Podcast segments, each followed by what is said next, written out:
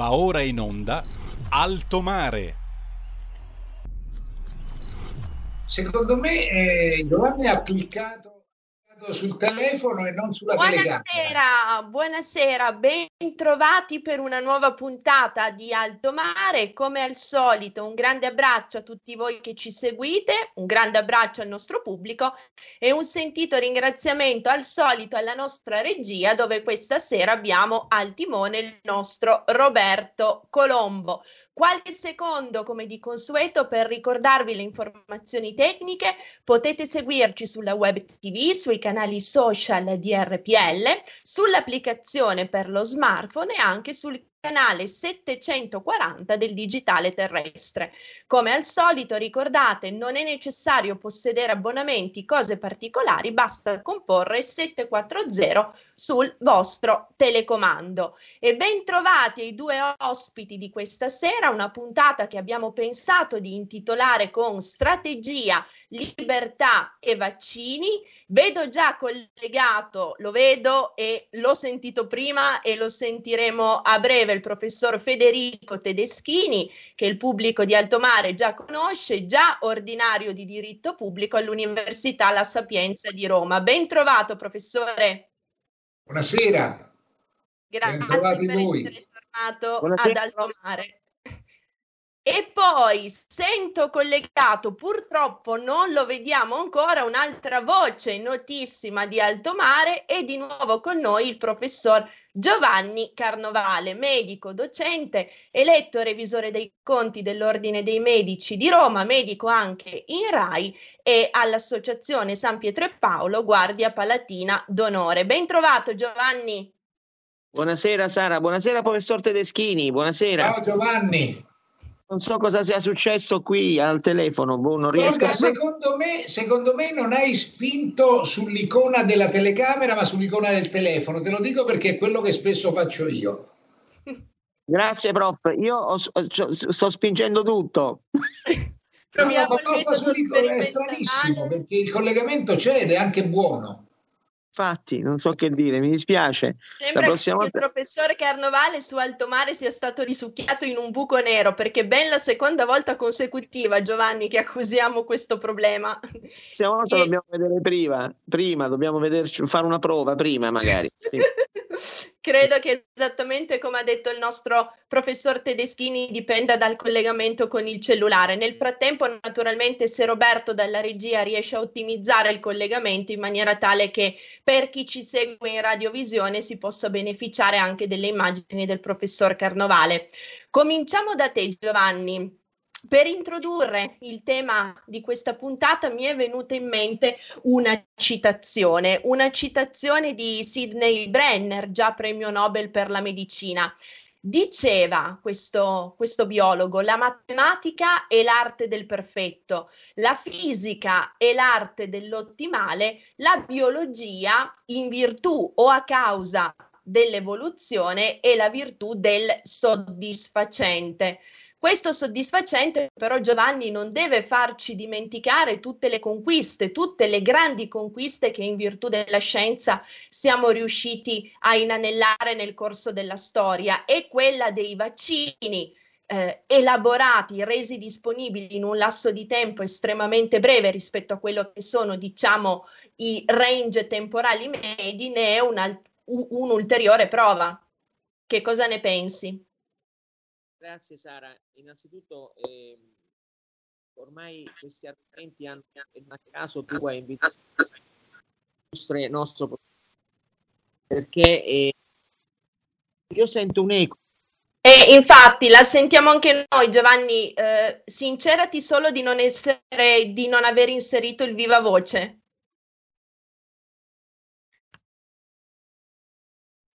No. Perché oppure avvicina un pochettino il microfono, sì, perché adesso sentivamo anche noi un eco.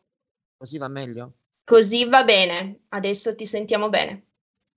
Allora, volevo dire che questo è un momento molto particolare, no? della storia dell'umanità, ritengo, e non a caso tu hai invitato anche il professor Tedeschini, perché nulla si può fare, nulla si può concentrare soltanto su argomenti sanitari, se poi non c'è, se questi non vengono tradotti poi in maniera completa e ben organizzata nella società civile, e per cui ci vogliono le persone competenti come il prof che poi riescono a elaborare e a tradurre quello che il medico può immaginare. Questo è un momento delicatissimo sia per tutto il mondo, ma in modo particolare per la sanità italiana. Sanità italiana che ha mostrato tutte le sue deficienze laddove, a mio giudizio, da una parte si sono prese le direttive dall'Europa, come ben sappiamo, e dall'altra poi si sono tradotte male, devo dire, in una miriade di organismi che poi in linea di massima hanno fatto tutti capo alle regioni, ai loro presidenti e alle loro persone dedicate, con una grandissima confusione. Ecco, da qui la necessità di doverci confrontare con personalità come il professore per mettere un po' d'ordine.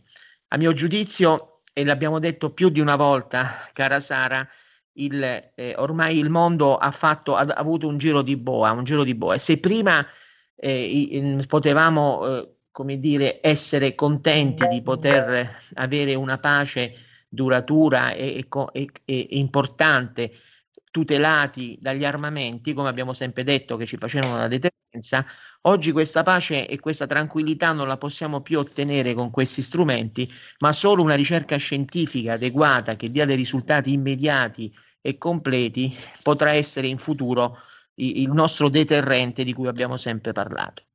Io ritengo che in questo momento storico è necessario quindi da una parte agire a livello scientifico e quindi cercare di dare il massimo, e il massimo lo abbiamo ottenuto dai nostri ricercatori.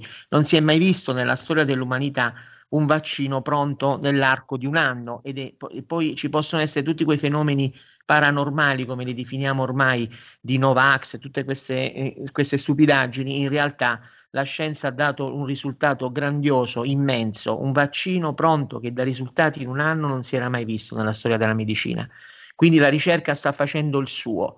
Se poi questo venga, come è successo dal mondo anglosassone, dove sicuramente, quindi parlo di America e di Inghilterra, dove sicuramente sono più preparati, sono più addestrati a dare risposte, questo è importante. Speriamo poi di imparare anche noi europei al meglio. In questo momento però le difficoltà sono tante, quindi la ricerca scientifica va avanti, ma come stiamo dicendo non si riesce poi a tradurre i tempi della ricerca in modo continuo e costante sul territorio.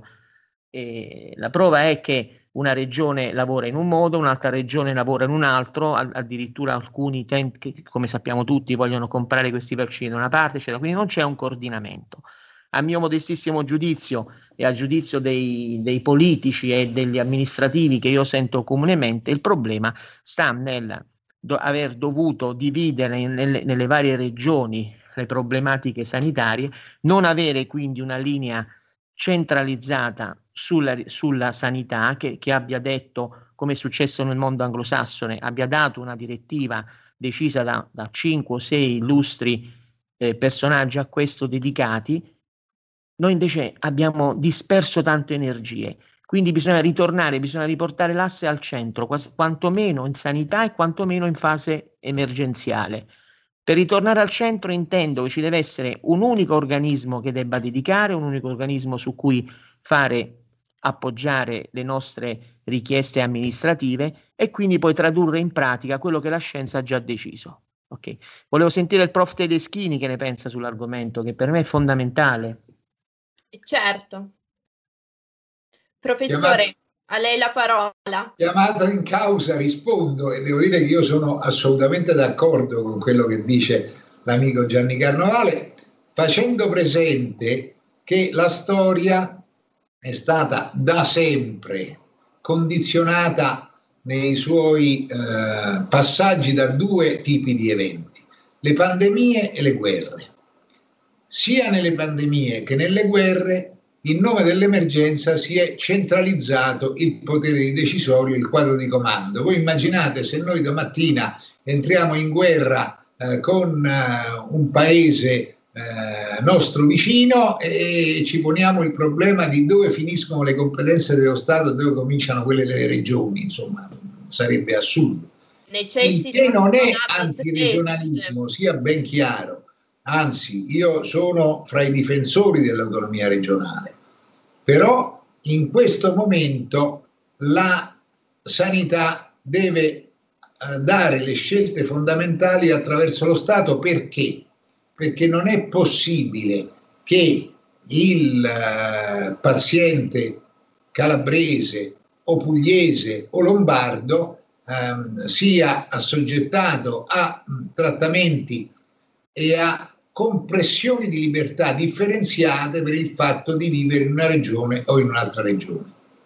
L'altro giorno, proprio in un'altra trasmissione nella quale mi chiedevano cosa pensassi di come il governo sta gestendo la vicenda delle libertà economiche, ho detto che sicuramente certe scelte hanno una base condivisibile, però che qui siamo a Roma e non a Pechino. E qui siamo in un paese in cui anche di fronte alla guerra, anche di fronte alla pandemia, si deve tenere presente che il diritto degli individui, il diritto di libertà, anzi i diritti di libertà che la Costituzione ha scritto tanti anni fa, debbono essere salvaguardati. Qui si combatte la pandemia salvaguardando quei diritti. In altri ordinamenti si combatte la pandemia comprimendoli. Questo è il punto. Professore, grazie infinite per aver fatto questo richiamo. Siamo a Roma e non a Pechino, sottolineiamolo perché è una battaglia storica questa di Alto Mare, tra l'altro.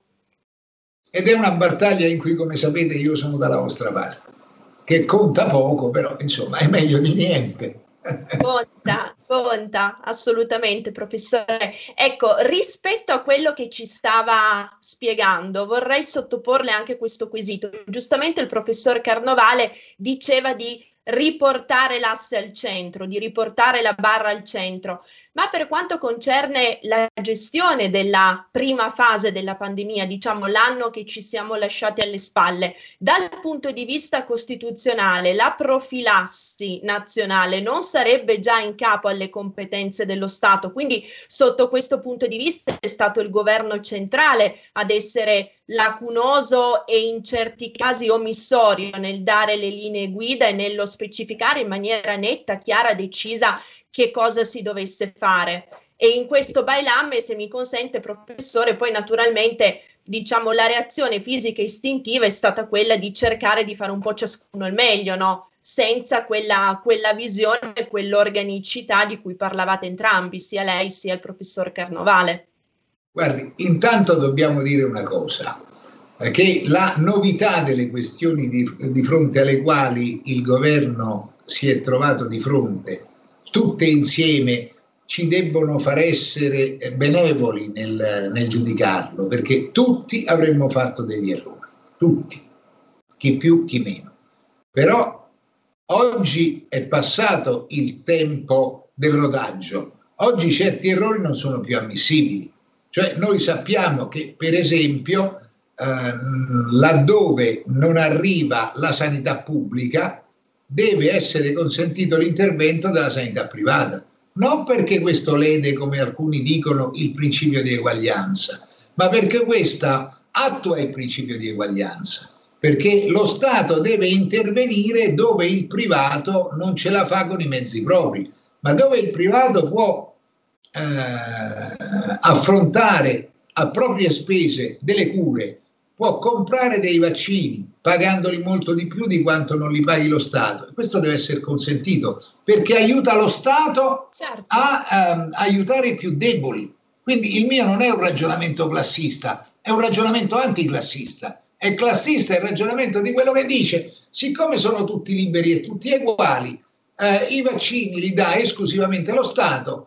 Anzi, li dà lo Stato non direttamente ma per delega dell'Unione Europea. L'Unione Europea ha sbagliato perché ha sbagliato nel sottoscrivere quei contratti, e quando saranno finalmente desegretati noi vedremo la dimensione dell'errore, e nel frattempo ci rimettono tutti. Ma chi più di tutti ci rimette sono proprio le categorie sottoprotette e meno ambienti, perché i veri ricchi in questo momento il problema non ce l'hanno, spendono qualche decina o qualche centinaio di migliaia di euro e vanno a farsi il vaccino nei paesi che stanno creando il turismo vaccinale. Vi pare possibile che un governo centrale possa accettare una cosa di questo genere? Assolutamente no. Né si può fare quello che alcuni dicono, evitiamo addirittura che si possa fuoriuscire dal paese, perché questo con i problemi sanitari non c'entra un bene amato fico secco. E allora dobbiamo dire chiaramente che qui quello che non è accettabile è che si faccia politica sulla pelle dei cittadini. Sulla pelle dei cittadini in questo momento si fa amministrazione dell'emergenza, punto e basta. La politica la lasciamo fuori, ne parliamo tra un paio d'anni quando finalmente andremo a votare. Ma fino a quel momento noi abbiamo il benessere dei cittadini, privo di qualunque ideologia alla base delle modalità con cui realizzarlo. Colpiamo tutti coloro che fanno di questa vicenda una battaglia ideologica, da qualunque parte stiano. Non c'è destra e sinistra, qui c'è chi ha come obiettivo il massimo soddisfacimento dei bisogni essenziali dei cittadini, qui è il diritto alla vita che è in gioco, e la posizione di coloro che ne fanno una questione ideologica cosiddetta di eguaglianza, che ripeto non c'entra niente. Noi stiamo assistendo con il divieto alla sanità privata di praticare i vaccini un attacco al principio di eguaglianza in danno dei più deboli. Certo. Posso dire una cosa, Sara, prof? Certo, certo, assolutamente Giovanni, infatti volevo per l'appunto chiederti di intervenire su questo tema. Allora, innanzitutto come non essere d'accordo col prof in linea generale, io però volevo da sanitario e da uomo di strada, sanitario di strada come la sto vivendo io in questo momento anche a causa del mio ruolo all'ordine dei medici, volevo puntualizzare tre cose, prof. Dunque, innanzitutto ci sono tre punti di vista, no, che stiamo analizzando e che lei ben ha evidenziato. Uno, primo, l'universalità richiesta dal sistema sanitario nazionale da quando questo benedetto sistema sanitario nazionale è nato, secondo me non è stata rispettata. Non è stata rispettata, come lei ha anche sottolineato, per il problema delle regioni. D'accordo? Perché se il legislatore del sistema sanitario nazionale ha cercato l'universalità, le regioni sono andate esattamente in direzione contraria. Quindi il piano i piani sono tre, secondo me, di confusione. Uno, sull'universalità che lo Stato italiano dovrebbe garantire a tutti. Due, le regioni che non hanno fatto fronte a questa richiesta di universalità del legislatore. E tre, poi l'Europa che alla fine ha creato la confusione generale facendosi portavoce senza un ministero competente, senza una delega competente sull'argomento anche del sistema sanitario europeo. Di fatto non c'è nulla, nessun organismo politico che consente all'Europa di metter voce su dove l'Italia possa o debba comprare i vaccini. Mi permetto solo di fare un piccolo appunto a quello che diceva il prof sulla sanità privata, perché quello poi è la quarta linea di confusione. La sanità privata, prof, deve in realtà, dal mio punto di vista, deve compensare laddove manca il particolare operativo del sistema sanitario nazionale, che vedo sempre al centro della possibilità di esercitare la sanità, laddove appunto c'è qualche mancanza, deve essere compensata da quella privata, ma non può essere, a mio giudizio, soprattutto in una situazione di emergenza come questo genere, il primum movens della sanità. Quindi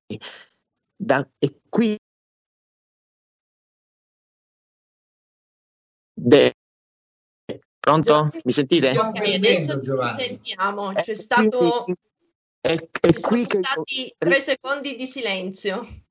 Dico, è qui che ritengo che bisogna assolutamente mettere ordine, partire dall'universalità richiesta dal legislatore del sistema sanitario nazionale, in questa direzione orientare le regioni, dove l'autonomia prof va benissimo in tutti gli argomenti le regioni, tranne che nella sanità. Non è possibile, prof, che un direttore generale di un policlinico dica una cosa, di un ASL dica un'altra.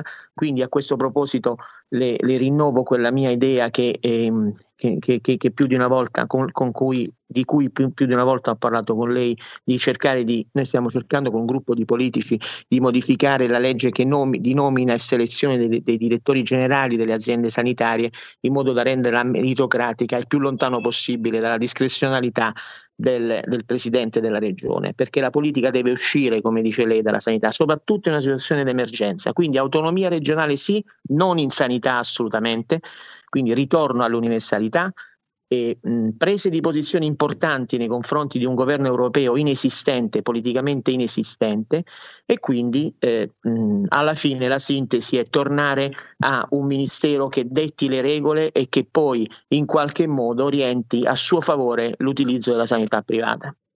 Spero di essere stato chiaro. Grazie. Chiarissimo, e devo dire che io condivido appieno l'analisi di Giovanni Carnovale.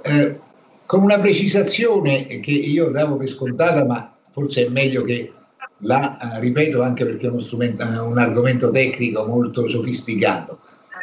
Lo Stato non ha mai abbandonato, anche in tempi normali, la sua potestà di indirizzo e coordinamento, che è scritta in Costituzione, anche in materia sanitaria.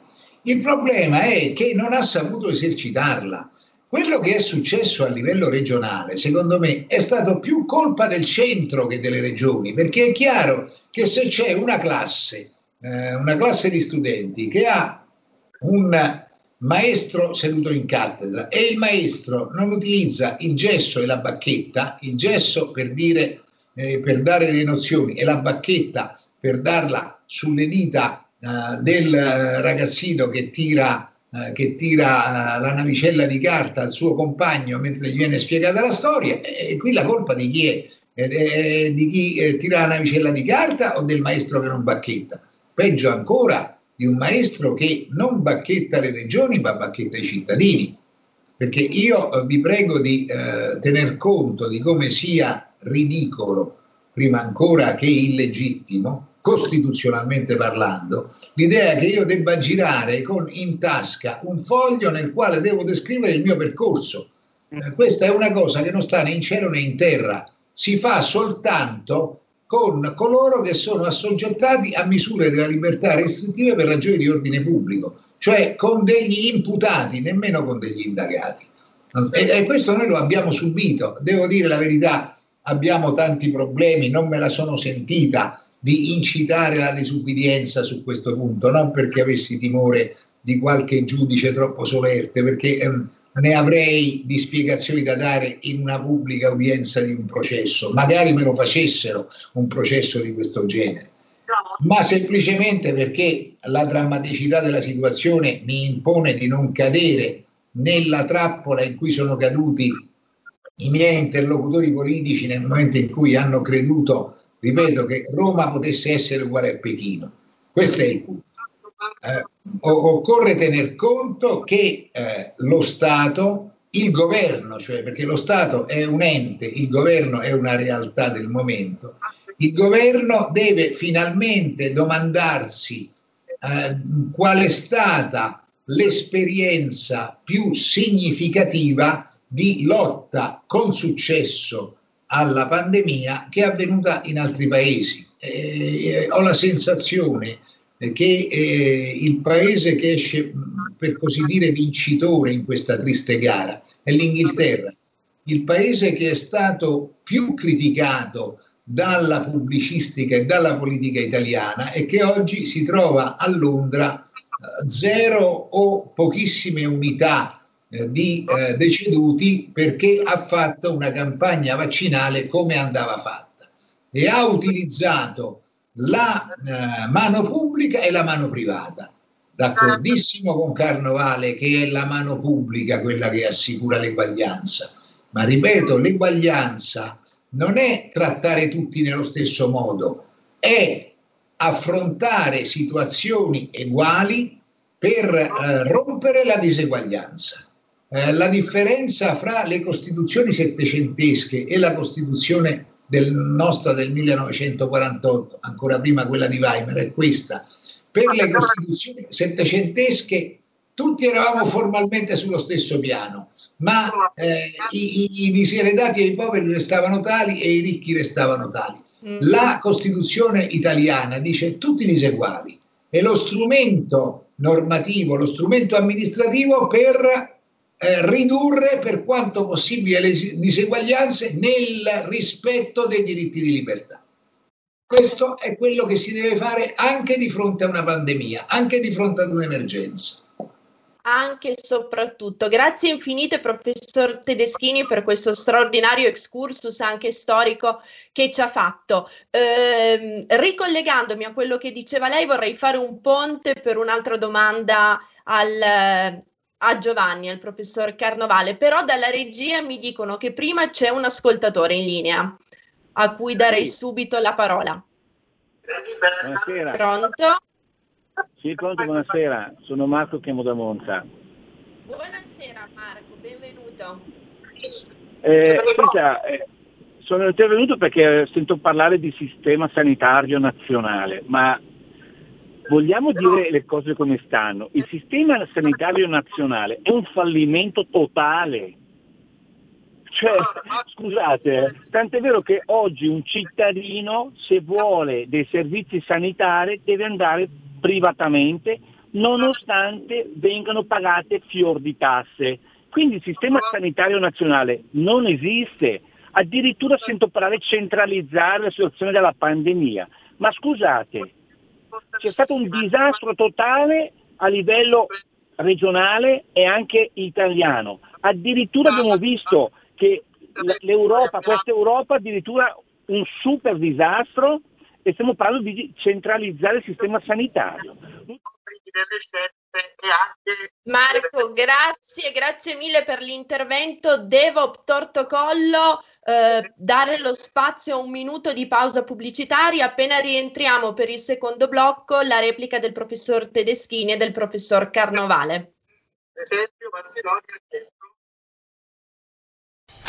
Porta con te ovunque RPL, la tua radio. Scarica l'applicazione per smartphone o tablet dal tuo store o dal sito radiorpl.it. Cosa aspetti?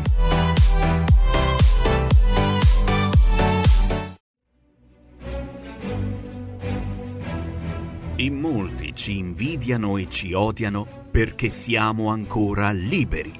Segnati il nuovo IBAN per i tuoi bonifici. IT 89 R 08453 01602 000 000 101971 presso la Banca di Credito Cooperativo di Milano SC. Diventa nostro editore. IT 89 R 08453 01602 000 000 10 19 71.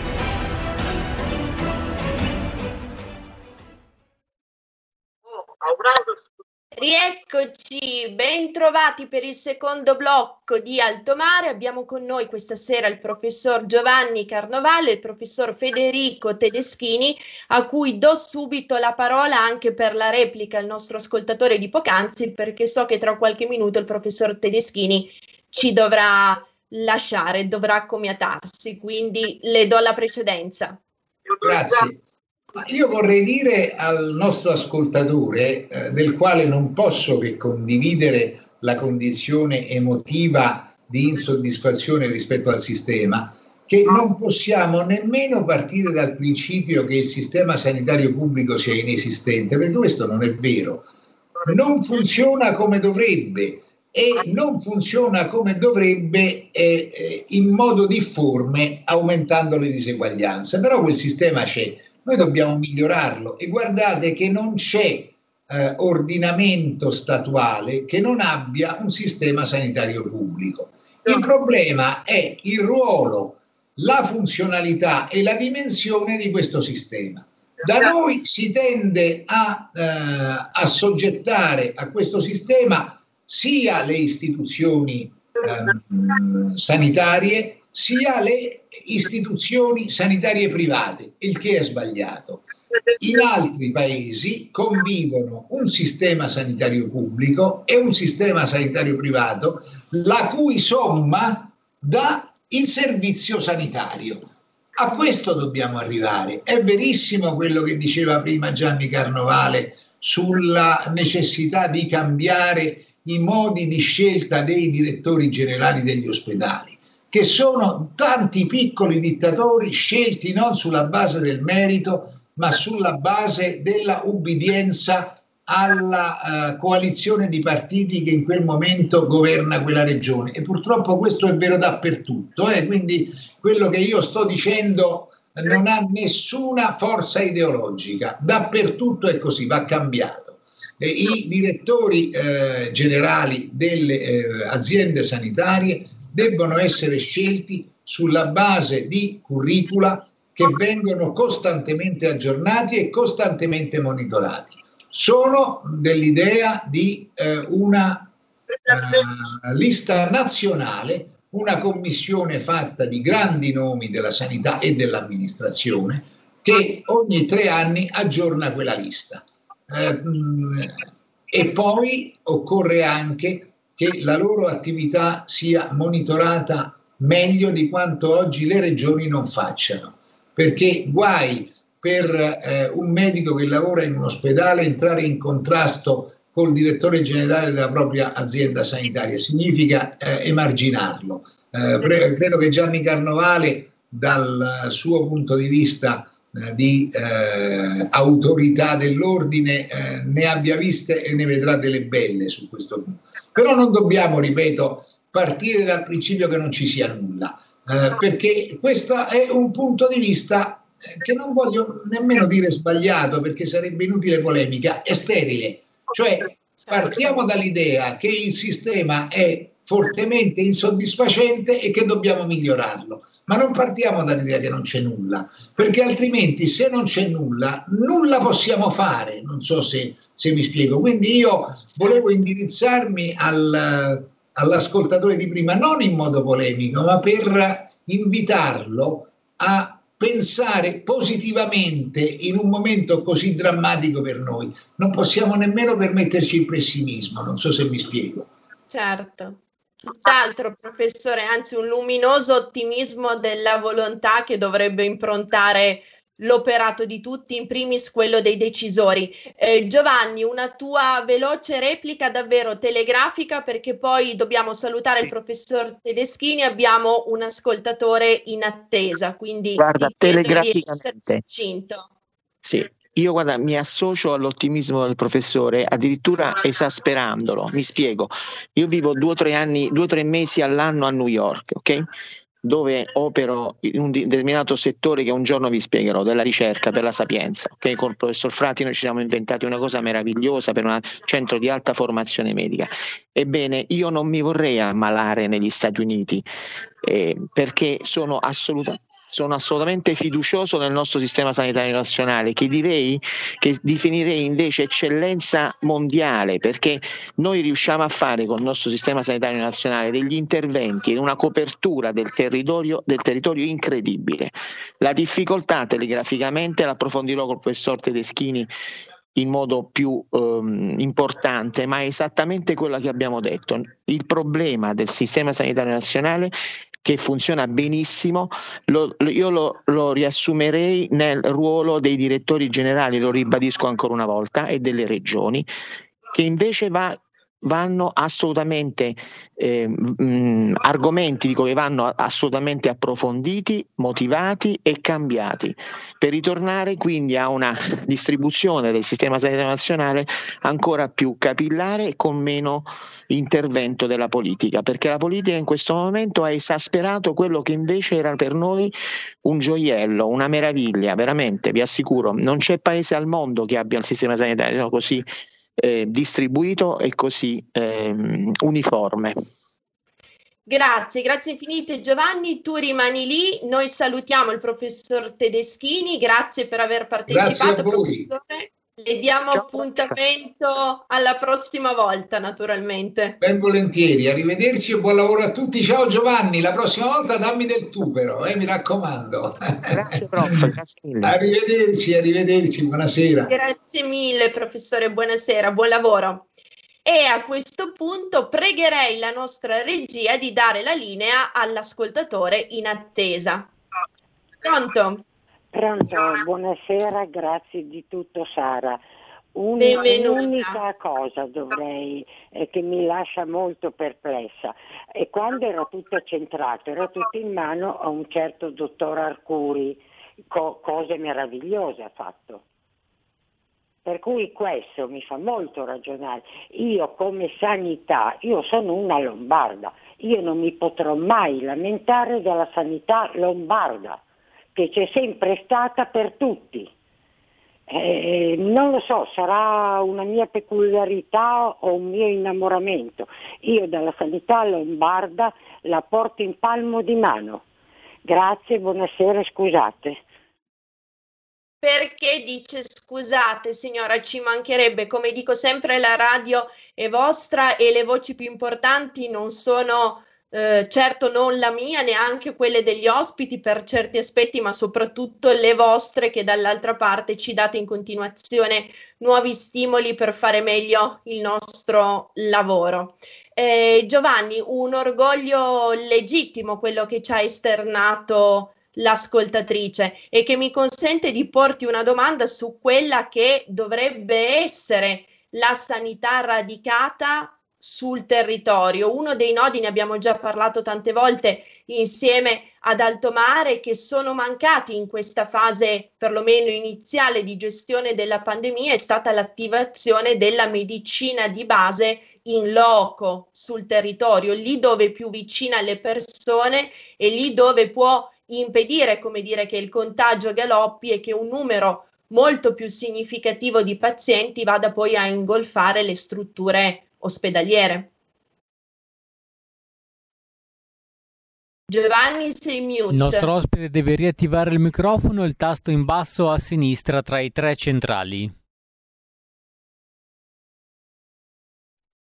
Proprio una congiura contro di te, Giovanni, oggi. Sei ancora muto?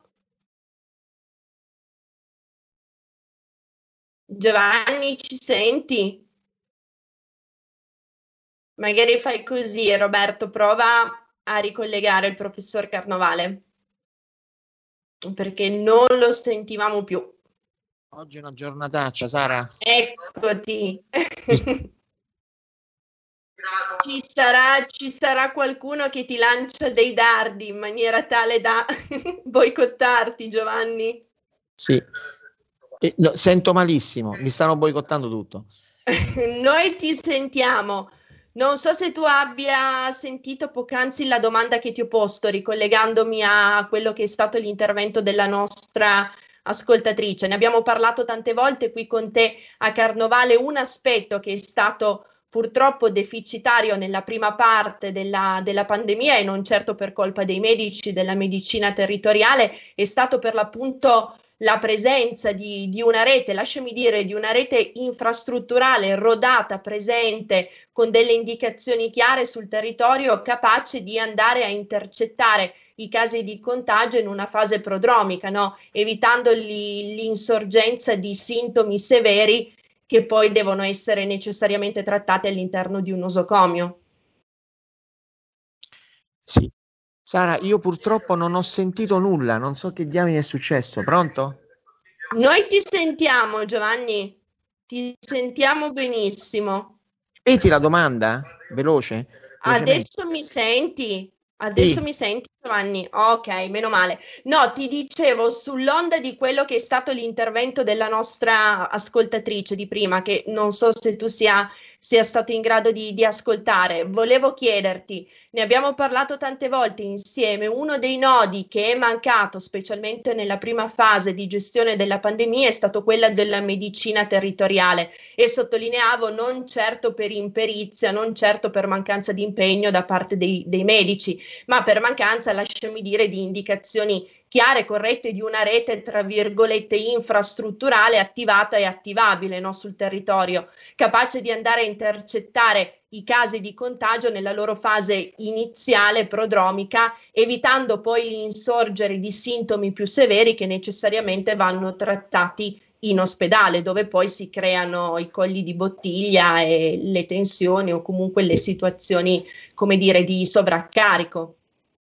Guarda, la medicina territoriale, Sara, è stata il vero grande problema di questa pandemia, ed è stato forse l'unico grande problema, perché tutto sommato il nostro sistema sanitario, come dicevo prima, il grosso impatto lo ha retto.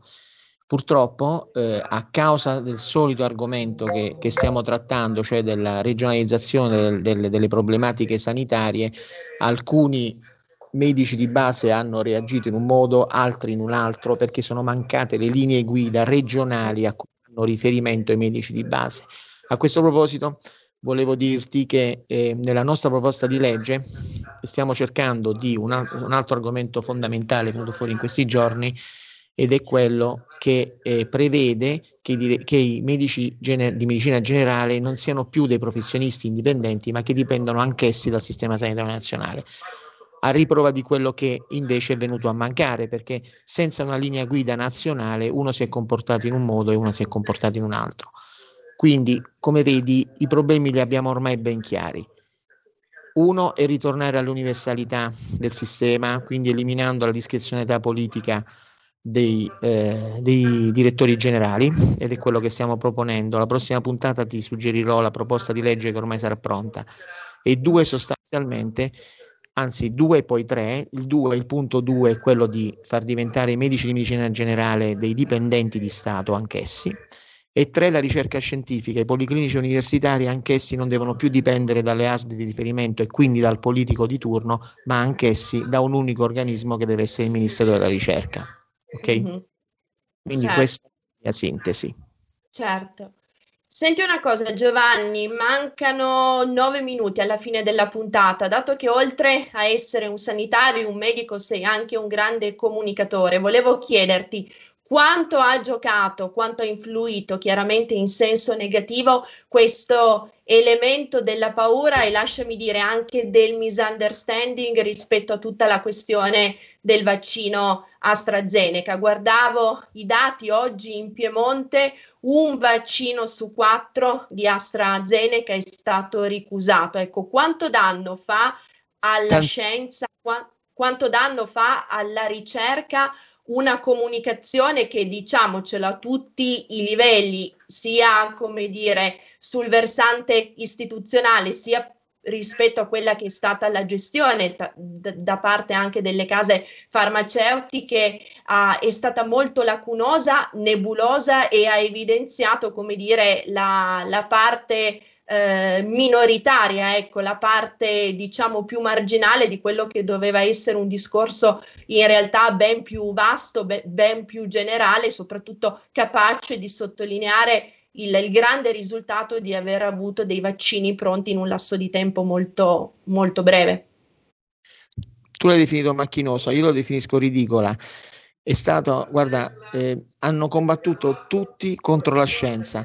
Se la scienza ha dato delle risposte, la politica non ha dato nessuna risposta. Quindi anche qui torno a dire che bisogna tornare a una centralità nazionale, quindi non dipendere da una politica europea che non è all'altezza. E qui non è un discorso di comunicazione, è un discorso di competenze. L'EMA ha fatto dei disastri, mentre l'FDA americana ha dato risposte certe, l'EMA non è stata all'altezza, perché l'EMA non ha di fatto, non è un organismo ancora ben preparato. Da qui l'argomento che non mi stancherò mai di ripeterti, che la ricerca deve essere il primum movens di tutto il nostro futuro, quindi massima attenzione agli organismi nazionali e non extranazionali, quindi un ritorno alla centralità del sistema Italia anche in sanità, non affidarsi più a dei pareri europei o extranazionali. Giovanni, dal punto di vista della percezione, lo accennavi prima in un tuo precedente intervento, quella che è stata la risposta, diciamo, dell'opinione pubblica da una parte e dall'altra dell'Atlantico è stata, lasciami dire, ontologicamente, no, differente. Noi europei, complice questo nodo che tu giusto appunto hai sottolineato delle competenze, anche complice le lacune comunicative, siamo risultati molto più riottosi, no? Molto più reticenti di fronte alla tematica vaccini. Negli Stati Uniti e nel Regno Unito invece la risposta è stata ben differente. Sempre il solito discorso, Sara, noi non abbiamo fiducia nelle nostre istituzioni europee e da cittadino italiano e non europeo, perché io non mi sento cittadino europeo, purtroppo ti devo dar ragione a quello che tu stai dicendo. Io conosco gli americani e conosco gli italiani. Gli americani, se hanno una direttiva, la seguono, perché credono nell'istituzione, credono in quello che qualcuno sta studiando per loro.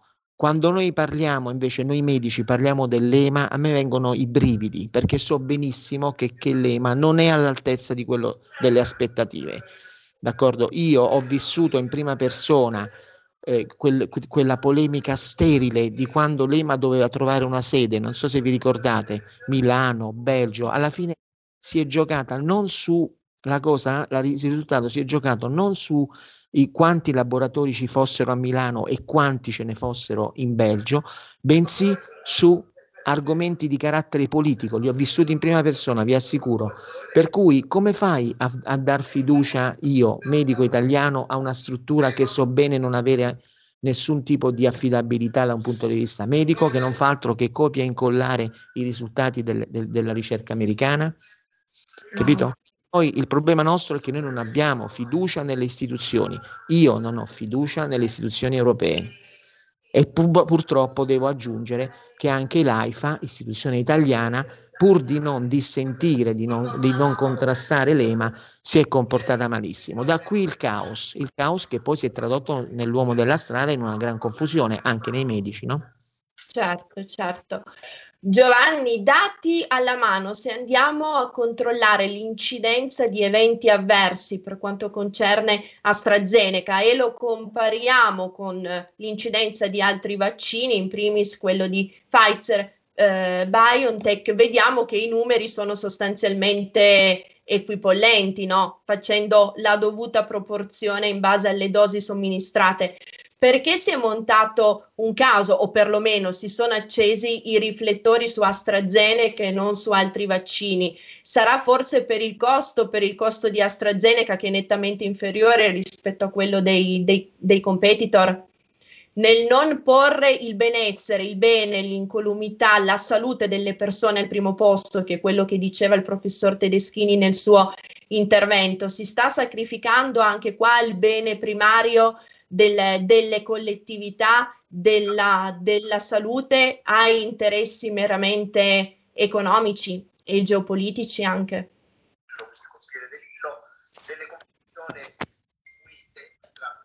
Giovanni, ci senti? Sentiamo dei rumori in sottofondo, però non sentiamo più la tua voce. Nel caso possiamo concludere per questi ultimi minuti continuando telefonicamente con Giovanni Carnovale. Qui Sara, se puoi girarmi il contatto telefonico, possiamo continuare così, se sei d'accordo, per questi ultimi minuti. Certo, anche perché sento che la sua voce non arriva più. Sentiamo dei rumori in sottofondo, Giovanni, però non ti sentiamo, quindi... Abbiamo ancora 2 minuti, vero Roberto? Proprio così, Sara, quindi quando arriva il contatto telefonico, vedo che stai scrivendo, ti ringrazio, lo contatteremo lì e poi potremo chiudere insieme appunto gli ultimi 2 minuti circa che ci separano dal termine. Se ci sono telefonate nel frattempo, Roberto, apri pure. Sì, teniamo le linee aperte per questi che sono appunto gli ultimi minuti, ma ne approfitto anche per ricordare il numero di telefono da annotare anche per le prossime volte: 02 6620 3529, il numero di telefono per intervenire in diretta sulle frequenze della nostra radio, sia in Talk Alto Mare che anche negli altri programmi, naturalmente. Eh sì. E il 346-6427-756 per inviarci i vostri spunti e osservazioni tramite WhatsApp. Roberto, ti ho girato il contatto su Skype, se riesci a richiamare il professor Carnovale per questa ultima parte di trasmissione, altrimenti direi che mancando un minuto potremmo prolungare un attimino la fase di saluti e poi chiuderla qui, così per una volta non mi dirai che sono andata lunga.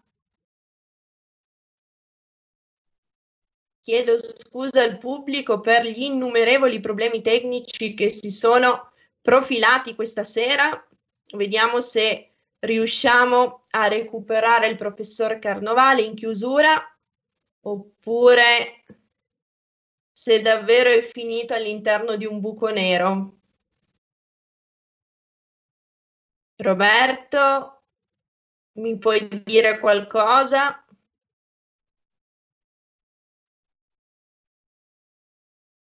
No, credo che non si riesca a recuperare il nostro ospite, o forse sì, eccolo. Giovanni, ci senti? No, l'ho visto per un secondo e poi... Purtroppo non è possibile avere con noi Giovanni Carnovale in questi ultimi minuti, abbiamo provato naturalmente, ma non è possibile, quindi ci avviamo proprio ai saluti. Va bene, quindi come dicevo, Roberto, questa sera non recriminerai per secondi aggiuntivi. Chiedo nuovamente scusa al nostro pubblico, purtroppo questa sera non siamo stati fortunati con la tecnologia. Grazie naturalmente per essere stati con noi. Come dico sempre, siate i vostri sogni e buon proseguimento con i programmi di RPL. Grazie. Avete ascoltato Alto Mare.